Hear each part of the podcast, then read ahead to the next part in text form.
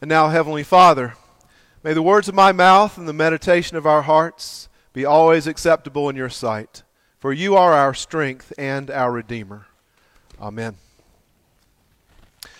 So happy Easter, St. Paul's, and our virtual worshipers on the Facebook community. You've probably seen the memes, the t shirts, the coffee mugs that say something like this God said it, I believe it, and that's that. I applaud the efforts of Christians who just want to take a leap of faith into the dark abyss and trust in Jesus and trust in God. That's great. But I believe that the resurrection of Jesus, Easter Day, doesn't have to be a blind leap of faith.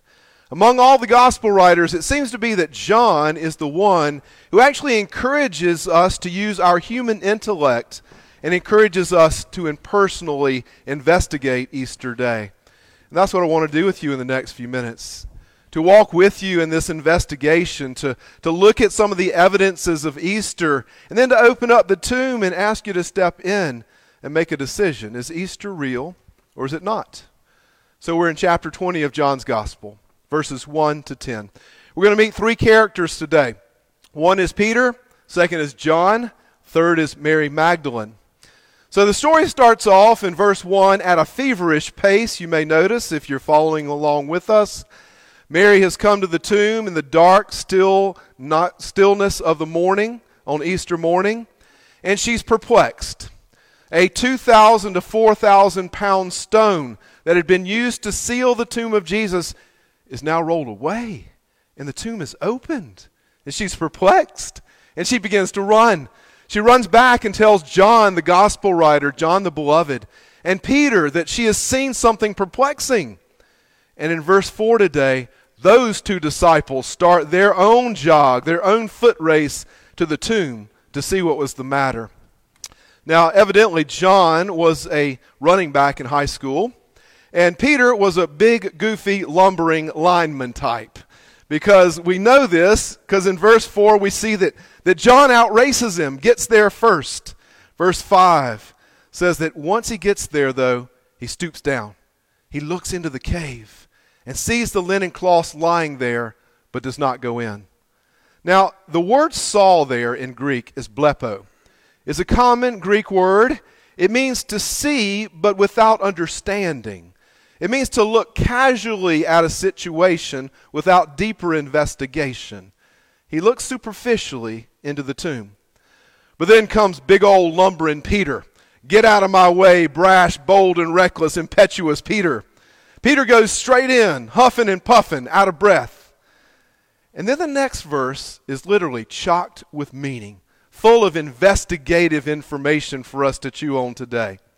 Verse 6 Then Simon Peter came, and he went into the tomb, and he saw the linen cloths lying there and the face cloth too, which has been around Jesus' head, not lying with the linen cloths, but folded up in a place by itself. Peter saw. He saw. But the word there is not blepo, that common word. It is theoreo.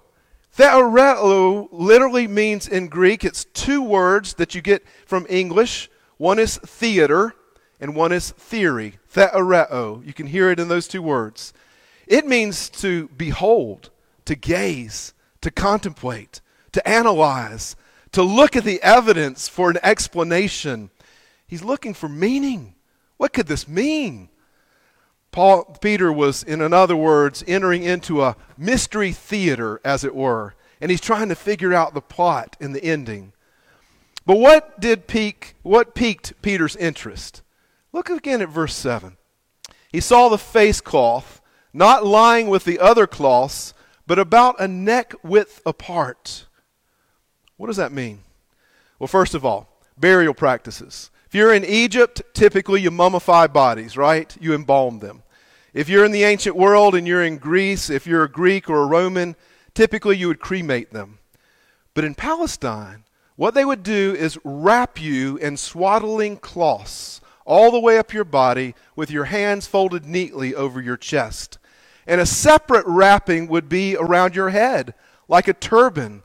And you would be packed with precious, precious spices to honor the body and to preserve it. So, what Peter was seeing that day, what piqued his interest was this. C.K. Barrett, the biblical author from Britain, says that the body, in some way, had disappeared and passed through the clothes and left them lying exactly as they were. Or as John Stott, the great Anglican theologian, says, the body vaporized and it became something new and wonderful. Here's the deal it was as though this creative power of the universe had caused the very molecular structures of Jesus' body to disassemble, to pass through the fabric, and to reassemble on the other side into a resurrection body that it would never wear out, a glorious body that would never grow old, never be subject to the laws of natural decay again. That was Peter's sign that maybe, just maybe, Jesus is risen. Now, John, John, who did not enter with Peter, who kind of casually looked in the tomb but wouldn't go in, in verse 8, he goes in, sees the same sign that Peter saw. And now he too has evidence for his faith that something remarkable, startling, and new and exciting has happened. That Jesus is not only not here, it's not only an empty tomb, but perhaps he's still alive. Now to Mary. In every scientific inquiry, inquiry every experiment, you got to start with a theory, right? Well, what was the theory in verse 2? Look at that. Mary says, They have taken the Lord from the tomb, and we do, not know where they have laid him. What was Mary's theory? They've stolen him. Somebody stole the body. Now, Mary's theory was quickly blown up by the evidence, by the data points that they saw. First of all, the grave robbers. Perhaps somebody would come into the grave and rob it for precious jewels or whatever it may be, but they left all those costly spices right there in amongst the grave clothes of Jesus. Robbers wouldn't have done that. Well, think about criminals. If you've ever been the victim of somebody who's broken into your home, you know that they come in with haste. They throw open drawers and throw clothes all around and kick in doors and otherwise leave the place in quite a mess. There was none of that. None of that. The swaddling clothes had just come down. The turban was in its place, neatly to the side. Fascinating. It wasn't robbers. But could it have been some of the disciples early that morning? They must have done it. A bit of mystery theater again. Well, here's the deal if the disciples had come from the body, they would never unwrap it, unswaddle it, to dishonor and show the nakedness of their master. They would never shame his lifeless corpse. If they had taken the body, they would have taken it wrapped up and dignified. So Peter and John began to think could this be the very power of God at work? Could this be that God is doing something new in the world could this be that our God is bringing life out of dead, old, dank places? They were beginning to believe, but not fully. Not yet. Look at verse 9. They saw and believed, and yet they did not understand the scriptures yet that he must rise from the dead. You see, they were investigative reporters. They were putting pieces of the puzzle, the mystery of Easter, together, piece by piece. And my point is this they weren't simplistic in their faith. It wasn't God said it, I believe it, and that's that. They weren't ignorant simpletons. They weren't prone to belief in myth and fable and fairy tales. They demanded evidence in Easter, and their hearts were slow to believe. They needed more evidence. And we have more evidence this morning. Point number two. I want to look at a few of those. No Jew in the time of Jesus expected a man to rise in the middle of history. The Pharisees believed in a resurrection at the end of days, but no one came to the tomb that day expecting Jesus to be raised from the dead. Point number one. Point number two Mary and the other women are the primary witnesses. A woman. There was a Greek philosopher named Celsus who was a detractor of the church. He was brilliant, but he used his intellect to make enemies of Christians. And he said this how can anyone expect rational men to listen to the testimony of a historical female? And he was right, as much as I hate to say it. It was an era of misogyny. Even the Jewish men of that age would get up every morning, and the first prayer they said was, Blessed are you, O Lord our God, King of the universe. I thank you that you did not make me a slave. I thank you that you did not make me a Gentile. And Lord, I thank you more that you didn't make me a woman. So to put the women at the central part of the story, to tell the witness and the testimony of Easter, can only mean one thing. They opened themselves up to detractors and criticism because they were telling the story as it occurred, with every single detail in place. All the grittiness and earthiness that comes with truth telling, John left it in the gospel. Number three, over the next 50 days, they would see Jesus in various situations risen from the dead. Over 500 people, Paul says in 1 Corinthians 15, would witness Jesus in one place or another. But here's the point all these appearances, every time pretty much, they reacted in fear and in trembling and in skepticism and in unbelief. One place it says they feared that it was too good to be true. They wanted to believe, but they couldn't allow themselves to believe. And wasn't it Doubting Thomas that was the greatest investigative reporter of all? Who said, Unless I see his hands, the mark of the nails, and place my finger in the mark of the nails, and place my hand in his side, I will never believe.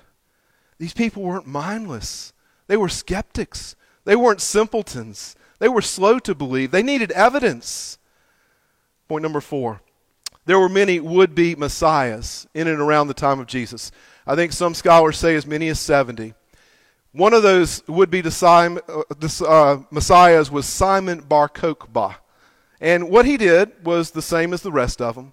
He would get some disciples together, just like Jesus did, and then he would begin to teach this band of disciples his ways of, of doing things in the world, just like Jesus did. Suddenly they would come to figure out that this is our guy. This is the Messiah. We're going to follow you to your death, just as Jesus' disciples said to him. They would get stirred up by all this talk about kings and kingdom and overcoming Rome, just as Jesus' disciples did about him. And then Rome would come in, and they would squash the leader, and all the other bugs would run home, just as Jesus' disciples did. But only one person of the 70 would be disciples is still talked about today. Only one of those is still followed today. Ever wonder why there's no first church of Simon Bar Kokhba in Summerville, South Carolina? Because he's dead and in the grave. Ever wonder why there are 2.2 billion Christians across the world? Because he lives. Jesus lives today. Another point, number five. They began to worship Jesus over the next 50 days of his appearances. Don't take that lightly. This was radical stuff. They were radical monotheists. They didn't worship men. In fact, they didn't even write the name of God in full on a piece of paper.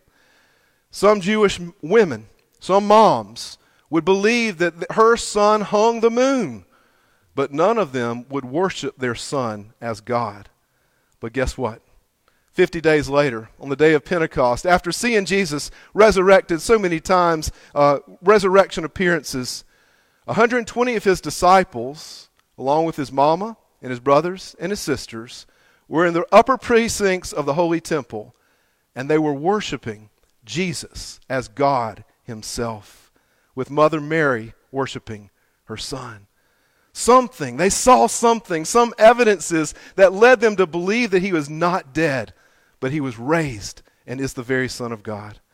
Last but not least, God took 12 disciples who were weary, befuddled, fearful, not very courageous, not very bold, and the message of Easter compelled them in the Great Commission to leave their homes and their families and their businesses and to take the good news of the gospel of Jesus Christ, that he died for sin, that he rose again, that he ascended into heaven, and they took it to the ends of the earth. And those 12 men died in the mission field. I just ask you today would anyone die for an idle tale, a fable, a flimsy story with no credibility? Would anyone leave their families and risk their lives unless they were absolutely convinced by the evidence that Jesus is raised from the dead, that Jesus lives?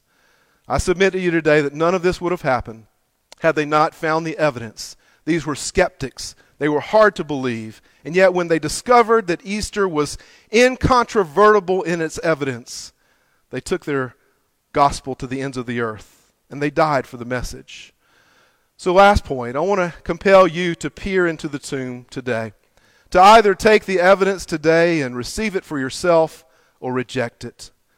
One Roman Catholic scholar named Shusaku Endo, who was a Japanese Roman Catholic, he said, If you don't believe in the resurrection, then you have to conclude that something else hit those disciples that was every bit amazing.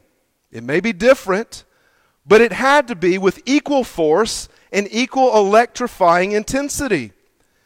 If you try and explain the changed lives of these disciples at Easter in any other way, you will find yourself making leaps of faith greater than if we'd believed in the resurrection to start with.